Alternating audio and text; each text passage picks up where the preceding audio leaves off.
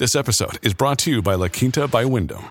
Your work can take you all over the place, like Texas. You've never been, but it's going to be great because you're staying at La Quinta by Wyndham. Their free bright side breakfast will give you energy for the day ahead. And after, you can unwind using their free high speed Wi Fi. Tonight, La Quinta. Tomorrow, you shine. Book your stay today at lq.com.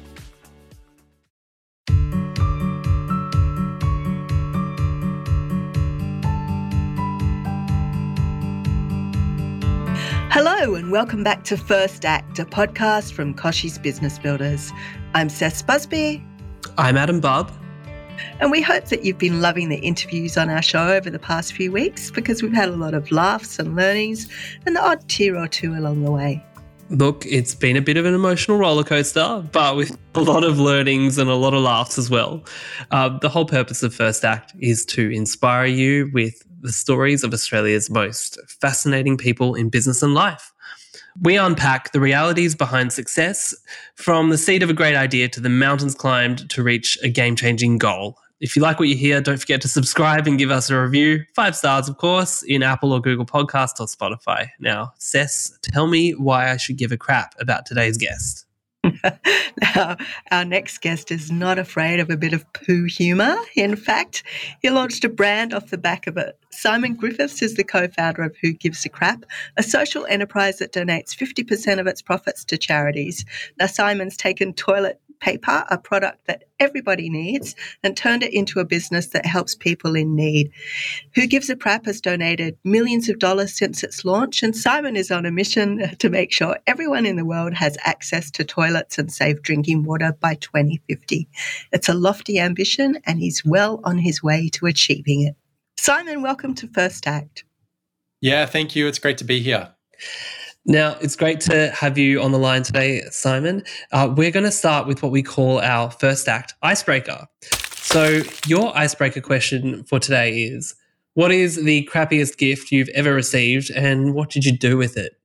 the crappiest gift I've ever received. Um, oh, I mean, um, I don't know, actually. This is a really tricky one. Um, I think uh, maybe the I don't know if it's the crappiest gift, but my um, this year for Father's Day, I've got a, a six year old, and at school they have all these stalls that um, you can sort of buy different uh, monetary vouchers for your kids. And I didn't know about this, and my my partner organised, um, yeah, some some vouchers for my son, and so he got me these gifts, and they were absolutely adorable. You know, one was um, surf wax because I, I surf, and mm-hmm. another was a, a, mug with dad written on it uh, with some some hot chocolate that came with it. Um, but the I think the funny thing was that the the mug was just a very um, you know basic mug, and they'd stuck um, these layers of stickers onto it, and so um, I didn't realize, uh, and I put it in the dishwasher, and then the stickers all came off, and so it ended up being a bit of a crappy gift, but uh, very endearing and you know super cute at the same time. So um, yeah, that's that's what first came to mind. that is that's not a crap gift, and it's not a crap answer either. So we'll be we will take it. All right, Simon. Now you run a social enterprise. So was social justice and making an impact were those values instilled in you when you were growing up? Like, what's your earliest memory of giving a crap? Um, yeah, honestly, they, they weren't really like I, when I was a kid, I always wanted to be a business person when I grew up. Um, and so I was that kid at school that, you know, sold stuff to, to the other kids at school, whether that was, um, you know, sandboards that I was making in my backyard because we lived in Western Australia and, and there's lots of sand dunes, um, or, you know, trying to pet sit the neighbors' pets when they're away for holidays and all that sort of stuff. Um, and I I loved the idea of business, but I felt a little bit icky and gross about the actual kind of transaction, the exchanging of you know money for goods and services. Just something about it didn't kind of quite feel right. Um, and so it wasn't until you know much later on in life, after I'd gone through university and discovered that um, there was this part of economics that I really liked called development economics, which was really around you know how you um, shift the the level of um, kind of, um, I mean, in economic terms, you'd call it utility or the well being of the individuals, how you can shift that using micro and macroeconomic frameworks. um, which sounds super technical and boring, but is essentially is about you know how you create social mobility for people that are born in different parts of the world or even you know different suburbs within the same country. Um, and for me, that was really fascinating because it it started to to show um, you know how uh, an individual could make a, a, ton of difference by thinking about things in the right way. Um, and so when I finished university, I, I, sort of wanted to combine my love of you know of making businesses and and transactions and innovation also with this passion around um, around how to make people's lives better and it was bringing those two things together um, with you know a string of businesses that that was ultimately when I realized that I was doing you know the thing that felt right and and that having um, a, a, social outcome turned what was previously an icky transaction in a in a business into one that was actually something that felt really good uh, and so everything kind of clicked into place. And that's sort of what I spent the next, you know, decade of my life kind of working on bringing to life. And eventually, Who Gives a Crap kind of came out of the, the pipeline of ideas that were bringing to life.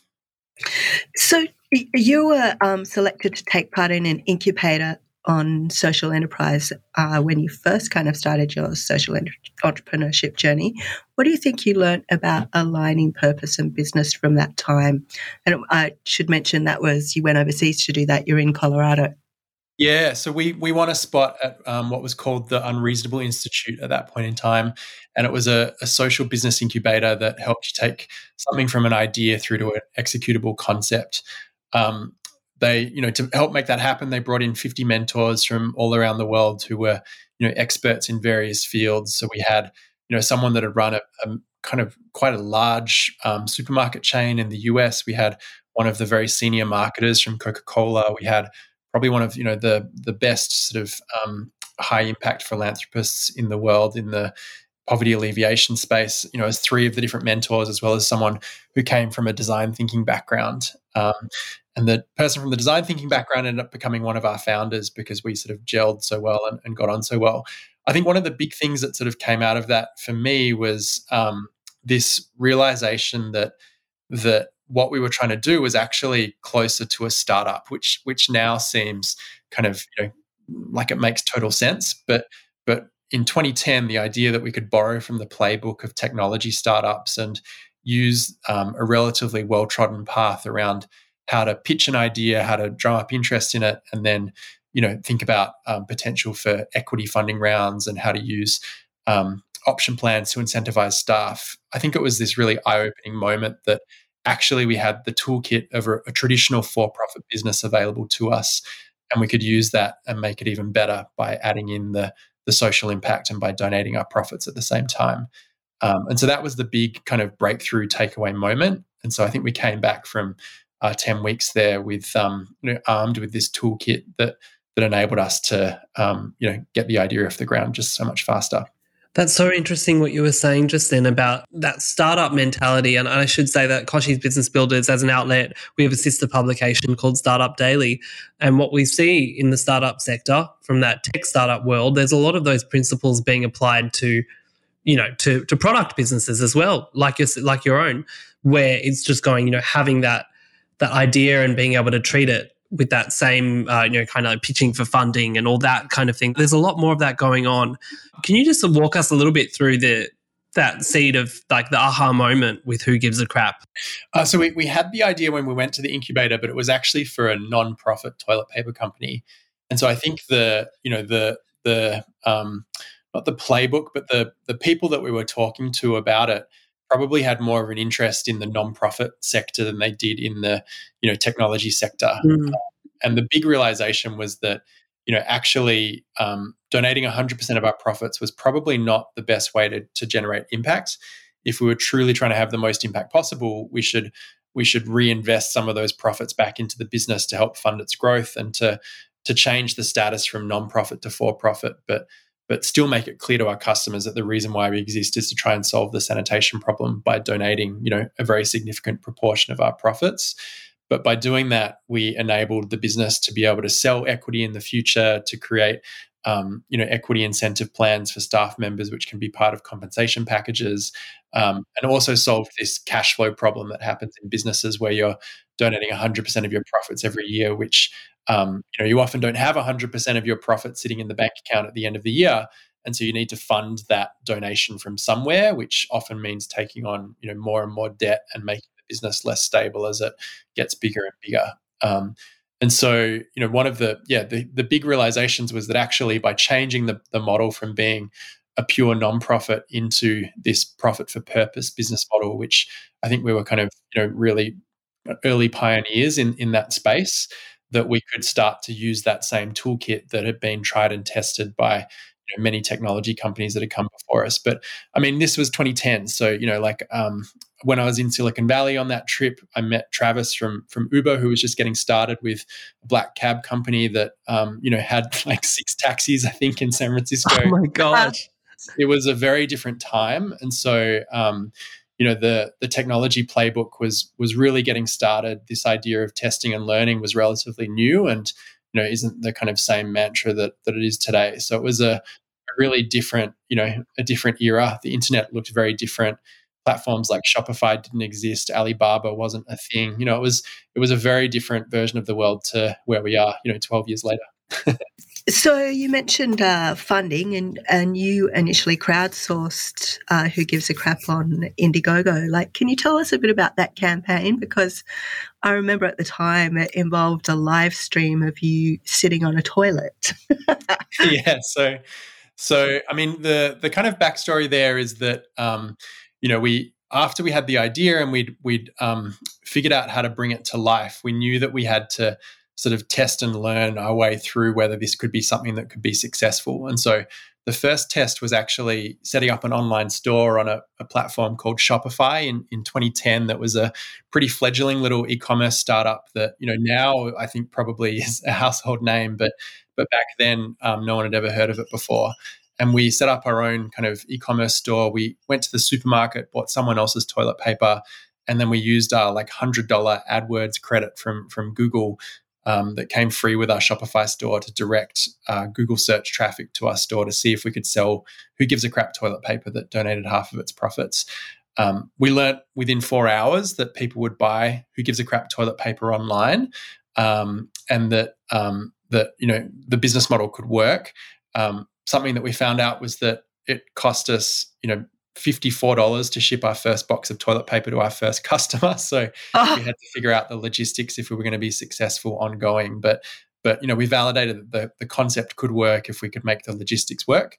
And so the crowdfunding campaign was actually about getting, you know, as many eyeballs as we could to see if there was enough interest in what we were doing to to you know really warrant investing the next five, ten plus years of our life into the concept. Um, and so we ended up, you know, we shot our, our initial crowdfunding campaign um, that my co-founder Jehan and I wrote the script for.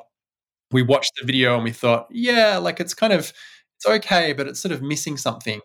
And then we ended up, um, you know, finding a, a, some very smart marketing people to help us work on the campaign to to try and make it better than what we could ourselves. And the special sauce, you know, was was not just creating a, a higher production value kind of piece of footage, but the special sauce was um, at the eleventh hour saying, you know, I think we need to film this with you sitting on a toilet and you pledge to not get off that toilet until you've pre-sold the first $50,000 worth of product. And so, you know, the campaign went live, I think at 6 a.m. on a Tuesday with me sitting on a toilet in, you know, what looked like it was our warehouse. And uh, we honestly weren't sure how long I'd, I'd be there, but we live streamed, um, you know, the whole thing. And this was again in 2012, like the, the share button had just appeared on Facebook. Um, and so the way that you know the way that the internet was working um, sort of played into the way that the campaign was designed to create something that was both newsworthy and shareable and had a limited amount of time to it. Um, and so it just sort of went viral incredibly quickly. We know we got picked up by national television in Australia, national print in Australia. I think we did 2.5 million social media impressions. We got embedded onto the homepage of the largest Latin American newspaper in the world in Brazil and were strangely popular in Greece, and we're still not exactly sure why. um, but after 50 of the most horrible, never ever to be repeated hours of my life, we hit that sales target, and uh, and we were in business, which was you know, a pretty amazing outcome. That's pretty amazing to think. It's been 10 years since that moment.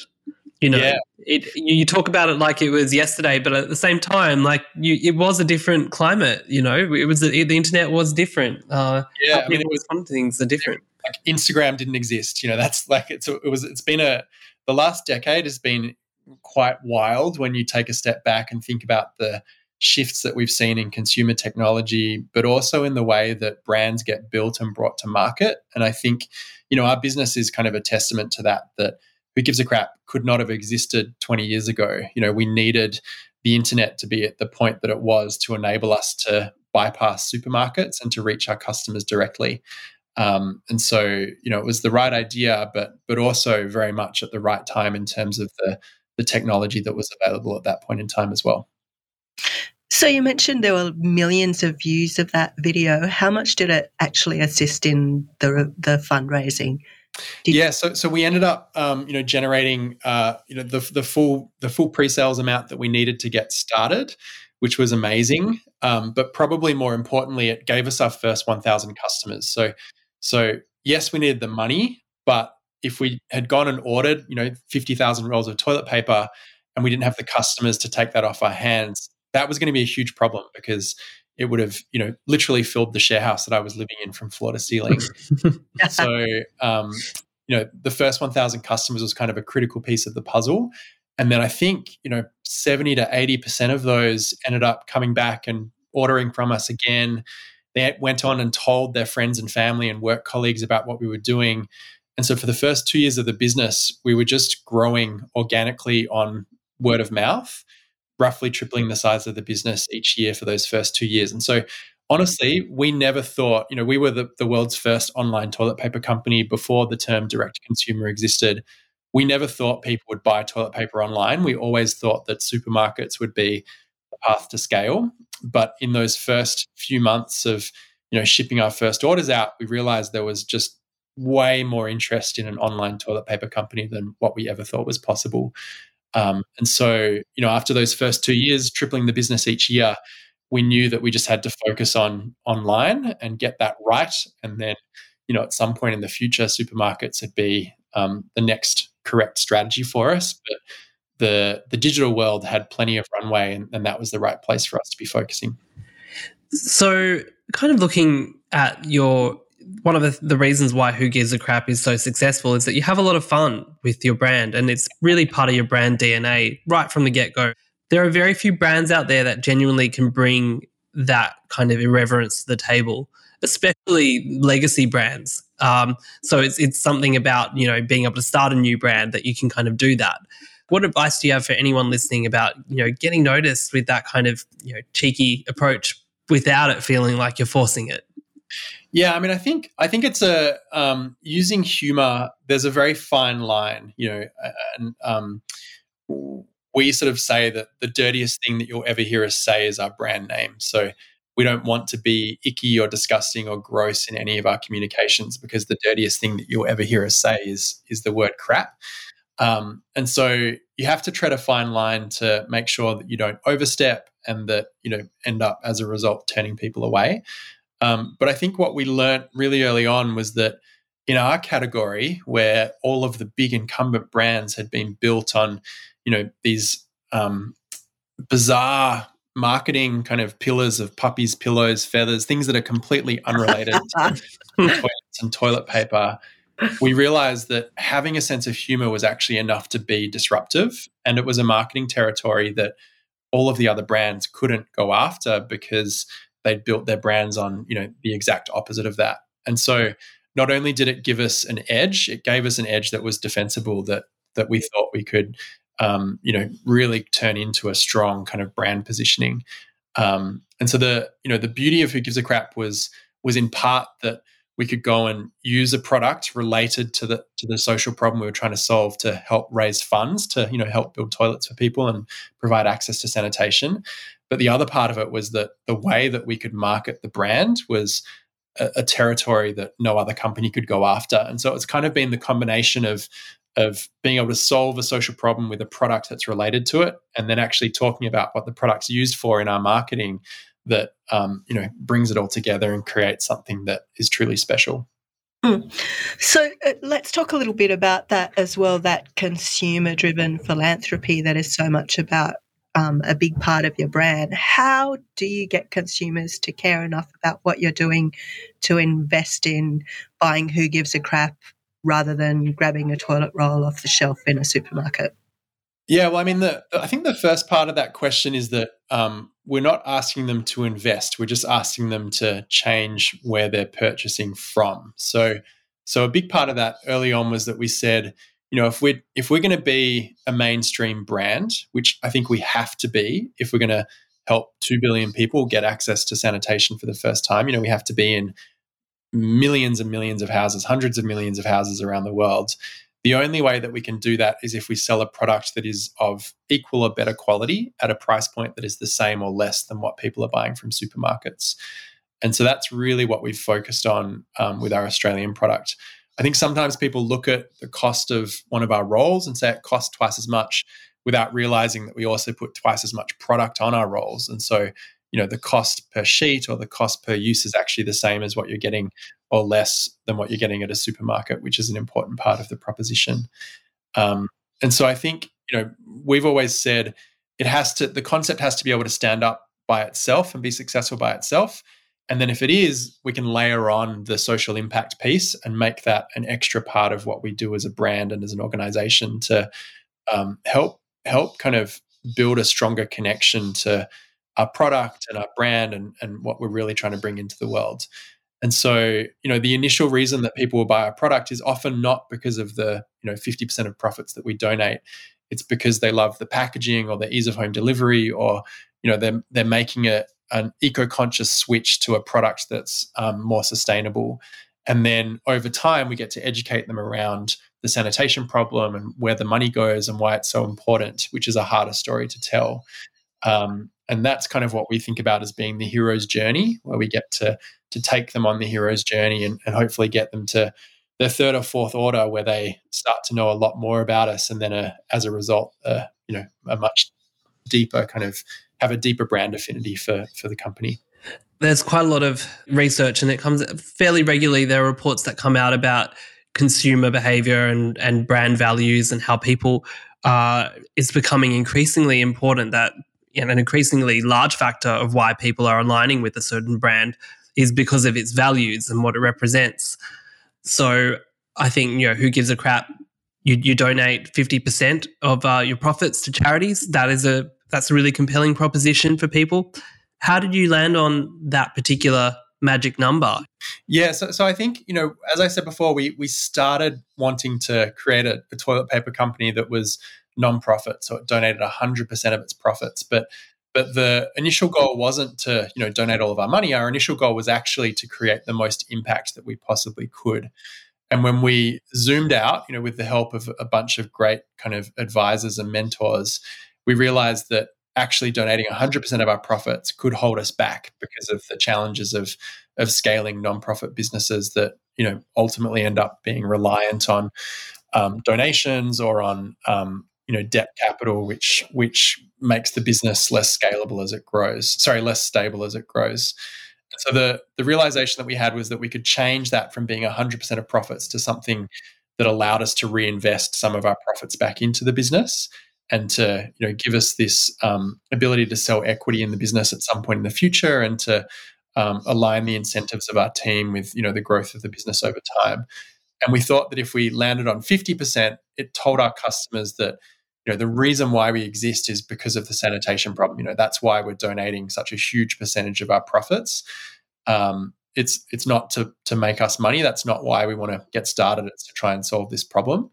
Um, and um, at the same time you know really start to solve a lot of those those challenges that i think come with with models that are donating 100% of profits and we thought that if we could get that right, we'd be able to build a business that was at least twice as big by donating half of our profits rather than 100% of them, and therefore have more impact over time.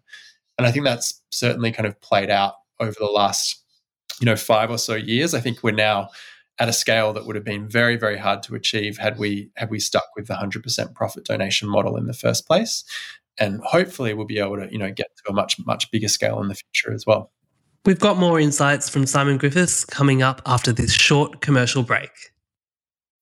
When you need mealtime inspiration, it's worth shopping Kroger, where you'll find over 30,000 mouthwatering choices that excite your inner foodie. And no matter what tasty choice you make, you'll enjoy our everyday low prices, plus extra ways to save, like digital coupons worth over $600 each week. You can also save up to $1 off per gallon at the pump with fuel points. More savings and more inspiring flavors make shopping Kroger worth it every time. Kroger, fresh for everyone. Fuel restrictions apply. Welcome back, Simon Griffiths. Now, who gives a crap? It's not your first foray into social social entrepreneurship, but uh, who gives a crap is the venture that really took off. What do you think it was about who gives a crap that has made it so successful? While your other enterprises not so much. Um, I think the you know first of all you know working with um, with a direct consumer model of a product that everyone, literally, you know, everyone in Australia uses, um, and and overseas as well. Not everyone in the world, but you know, in the US, the UK, Europe, um, working with a product that everyone uses that has that direct consumer model allows you to achieve internet scale. And that's something that is very difficult to do with a bricks and mortar business, which was the one that, that I worked on before this. Um, so I think that was kind of a key part of it. And the other key part of it is is creating, you know, what we think of as this product brand cause lockup. So the idea of working with toilet paper, using the profits to build toilets and calling it who gives a crap that creates this package that, you know, when people hear about it for the first time, it makes them laugh and they also often say i can't believe no one's done this before and those two things combined make them much more likely to want to tell someone else about it um, and so when you when you get that sort of a response, you know that you've got a product that has the potential to have strong word of mouth and you know what's called a viral coefficient that that enables you to have um, you know technically what's called product led growth, where you're able to to use your product to help find new customers, um, which has been a big part of our success. Mm. Uh, speaking of new customers, COVID. I mean, the, the pandemic obviously delivered a huge opportunity for who gives a crap as all of the shelves in the supermarkets were emptied as people were panic buying their toilet paper. So I imagine there was massive growth during that time. But what kind of strain did that actually put on the business because of supply chains and being discovered by all these consumers? And now that that's kind of all quieted down, how many of them have stuck around as well? Yeah, I think um, you know the the the first few days of the pandemic in, in Australia, those first few days of March 2020 were, were pretty wild. I think on the the first of March we did sort of a two times regular day of sales. On the second of March we did a five times day of sales. On the third of March we did a twelve times day of sales. On the fourth of March we were going to do a thirty to forty times regular day of sales. So selling more than a month of toilet paper in a day. And I think at our peak, selling about 28 rolls of toilet paper every second, which made us oh. the largest retailer of toilet paper in Australia at that moment in time. so outselling Coles and Woolworths. Um, and the you know when we when we jumped online to try to figure out where this exponential growth had come from, we saw that our customers were seeing photographs of empty supermarket shelves on social media and they were saying, why are you buying toilet paper from the supermarkets when you could be buying from these guys? And, and look at the positive social and environmental impact that they help me to have, you know, on the world. Um, and so we had thousands and thousands of social media mentions that that drove this crazy exponential growth um, before we had to move our website to sold out. And we, um, you know, held on to product for our subscribers and our business customers who want to make sure I never run out of product again. Um, and we turned on an email sign up so you'd be able to find out when we'd be back in stock and able to fulfill regular orders. We were expecting a few thousand people to sign up for that wait list, but we actually ended up with more than half a million people on that wait list, which is kind of mind boggling when you, you know, think about um, how you will ever be able to get enough inventory to email half a million people saying, hey, we're back in stock, you know, come and check out. Um, and so uh, I think you know our team realized at that moment that um, once they were over the shock of kind of what had happened, that if we could figure out how to break the back of this problem and get toilet paper to the most people possible, then we'd be able to hopefully make an amazing donation come end of financial year.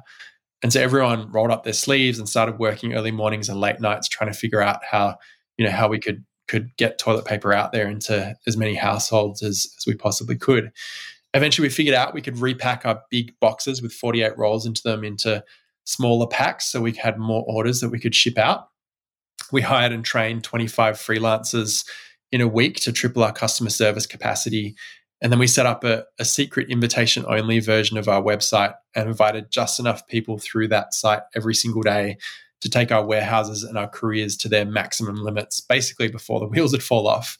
Mm. And so we ran, you know, what ended up being this kind of secret online toilet paper club, which was probably the coolest club anywhere in the world in, in I love it. It's great. I just, I mean, to think that we, a few years ago, none of these sort of innovative solutions would have even like we wouldn't have been pushed our limits to even go there you know yeah and so so we we ran this club for for about eight weeks before we were able to officially come back in stock and then as we ran up to the end of the financial year we were able to make a 5.85 million dollar donation which was kind of the you know the pat on the back and the icing on the cake for everyone's hard work that had gone into to getting us up to that point so I mean, that was that was an amazing kind of period for for the team. I think everyone said it was it was the most exhausted, but also the most exhilarated they'd ever been at work, which was a pretty good summary. And I think you know at one point we were doing what was called the pajama handover, where there was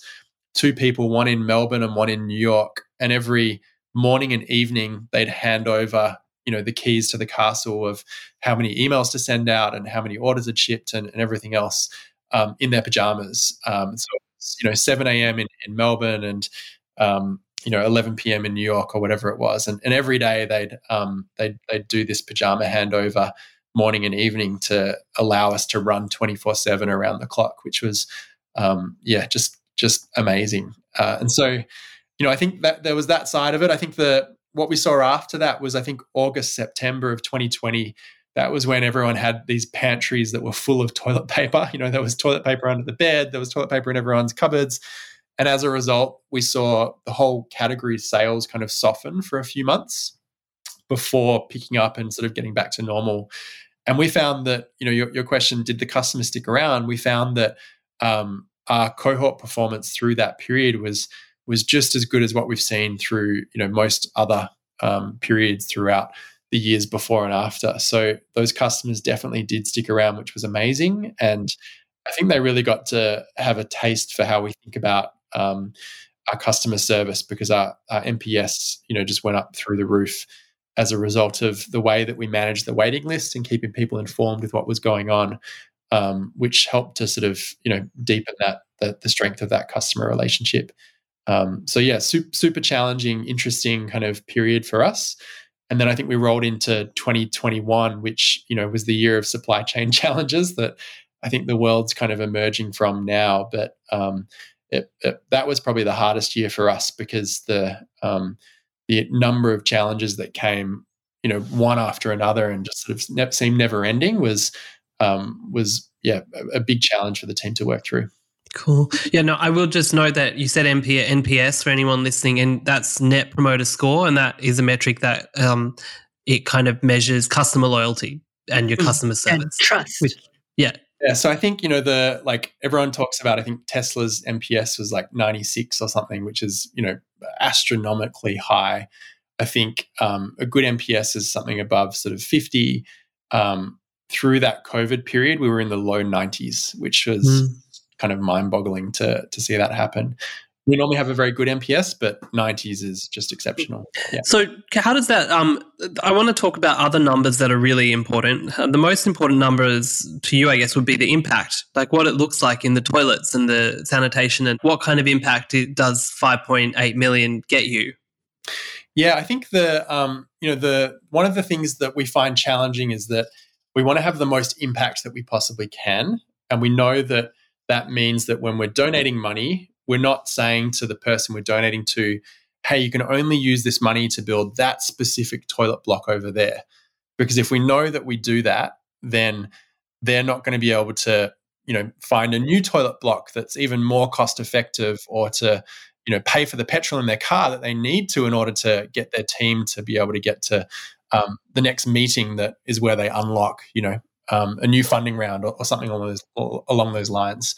And so the way that we give funds, instead of restricting how the funds can be spent, we give what's called unrestricted funding, where we're saying, look, you have an amazing track record. You know more about building toilets than we do and how to maximize the impact from every dollar that you have in the bank. So we trust that you're going to maximize the impact for, you know, all of our donations that we give you. But unfortunately, it means that we also can't say, hey, we have built that specific toilet block over there that services 2,000 people and that one over there that services 3,000 people. And so we can't put a specific number of people that we've helped um, onto you know the donations that we've given or tie the specific number of people to the donations that we've given. And that's this challenge that we wrestle with because we'd love to be able to do that from a marketing perspective. But we also know that if we did do that, we'd be giving money in a way that that um, you know essentially hamstringed the, the organizations that we were giving to. Um, and that's um, yeah something that we we you know really don't want to do. Um, so the the way that we think about donations or you know the impacts that we have is by by keeping track of the money that we've donated and then the you know making sure that the organizations that we're funding are continuing to have great lasting impact over time as well. Hmm. Yeah, numbers don't always tell the full story. So there was another upheaval in your life during this time. You um, expanded your family. Um, how has that? How has become? How has you know being a father and also you're running your business? How has that changed how you view the world? Um, uh, how's it changed how I view the world? I mean, I think um, uh, it, it, means I don't get out, uh, you know, out as often anymore. So my world is a little bit more insular and probably a little bit more digital than it was before. We've always been a remote first company, um, but also, you know, prioritize spending time with our team face to face so that we can build, you know, deep relationships that we rely upon when we're working together in a digital world. Um, and so our family, you know, is very lucky to be able to to spend time in Australia, but also spend a few months in the middle of the year in the US working with our American team, which has been fantastic. Um, and I think you know doing doing that and um, being able to kind of see our kids grow up um, in a world that's rapidly changing, I think is is slightly terrifying. Um, you know, in part because of the impacts that we're seeing now with with climate change and with you know the amount of plastic that's washing up on beaches and and all that sort of stuff, but also in terms of the changes that have happened with technology. And you know, I think any any parent with young kids these days is thinking about how amazing it was to have a childhood without social media and how you know tough it's going to be for our kids when they go through um, their teenage years and have to figure out how they navigate what their digital personalities are going to look like. Um, so, you know, I think uh, is that level of angst kind of any different to what it was a generation ago? I don't know. You know, like I think climate change is obviously um, a much bigger deal now, and um, you know the the impacts of that are going to be much more catastrophic. But but I think that it's you know probably natural for parents that um, but you know in any decade to be kind of worried about what that future looks like for their kids. Um, yeah, it's a tricky one. Hmm. So, I guess something that has happened because of, like you mentioned, climate change and, um, you know, issues being so much more in the forefront now than probably they were, you know, a generation ago. Um, the consequence of that is, you know, there's so many more social enterprises, so many more businesses being built around a mantra of um, doing good, you know, being part of B Corp, that sort of thing.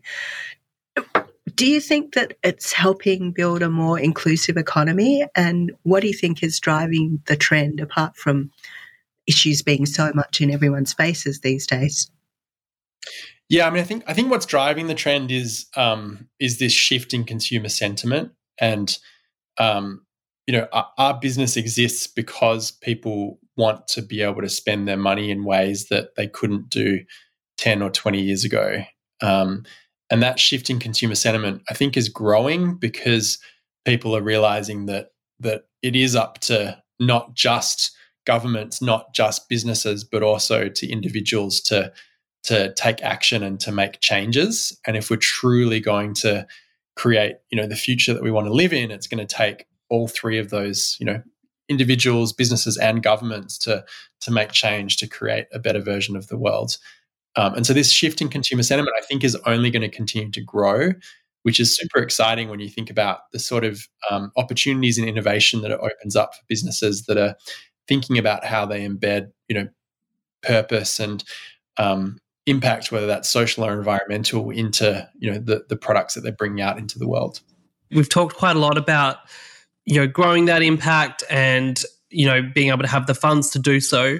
Uh, I know that you you did a raise of um, forty one point five million from outside investors last year. Yep. Uh, but before this, you'd pretty much bootstrap the business. Why was it time to open it up? Um, is it really? Is it that that desire you have? You have particular goals with your impact. Is that is that why? Yeah, I mean the you know the the the, the problem we're trying to solve is massive. There's you know two billion people without access to adequate sanitation today, um, and so we're incredibly proud of the donations that we've made. You know now over ten million dollars, but um, our donations realistically have to be up into the hundreds of millions of dollars or even the billions of dollars each year in order to truly make a dent on the problem that we're trying to solve. And we recognize that we just couldn't do that by bootstrapping the business and by you know, running on a very small amount of cash in the bank. We had to, um, it was time to, you know, change the way that we thought about our operating um, structure and, and, rhythm in order to, um, to allow us to unlock the next layer of scale that, that we were going to find hard to achieve by ourselves. And so for us, it was part about the capital and then part about putting the right people around the business who um, had a lot of experience building amazing businesses and brands to help us think through some of the really challenging problems that we were going to, to you know come up against. Um, and so a great example of that is our, our lead investor, um, Verlinvest. You know, they've played a really instrumental role in helping Oatly internationalize their brand, and now Tony's Chocolonely that's come to Australia in the last you know six to twelve months as well. Um, and so we knew that they had a lot of experience solving a lot of the challenges that that we knew were going to to come up for us in the next um, few years, and it's been great kind of having that you know those those um, I don't want to say old heads around the table because I think the the um, team that we work with are, are, younger than us, but but you know very experienced um, hands to to help us think about some of those challenges and make sure that we're we're approaching things in the right way. So yeah, definitely been a, a great part of our, our growth story. Hmm. So, um, speaking of that experience, let's just wrap up today's chat with um, a little bit of advice. So, if you look back at entrepreneur Simon Griffiths from, say, 10, 12, 15 years ago, what advice would you give him? Um, I would I would just say keep going. I think that you know entrepreneurship is is part about good ideas. It's part about luck and and being in the right place at the right time. But the reality is that um, you know in order to to find the right good idea, you have to put enough things out into the world to, you know, have enough, um, throw enough darts to be able to have one hit the bullseye. And hitting the bullseye is part from, you know, getting slightly better at aiming each time, and it's part from that little bit of extra luck in a moment where you really need it. Um, and so, yeah, put enough shots on goal to make sure that you you get one that that falls straight into the back of the net. That is fantastic advice to end on. I am going to be throwing multiple golden, like golden tipped darts on a dartboard, uh, metaphorically. See what happens. Uh, Simon Griffiths, thank you so much for joining us today on First Act. Yeah, thank you. It's been great to chat. And thank you for listening to this episode. Uh, join us next week for another fantastic First Act conversation. We can't wait to bring it to you. Bye. Bye.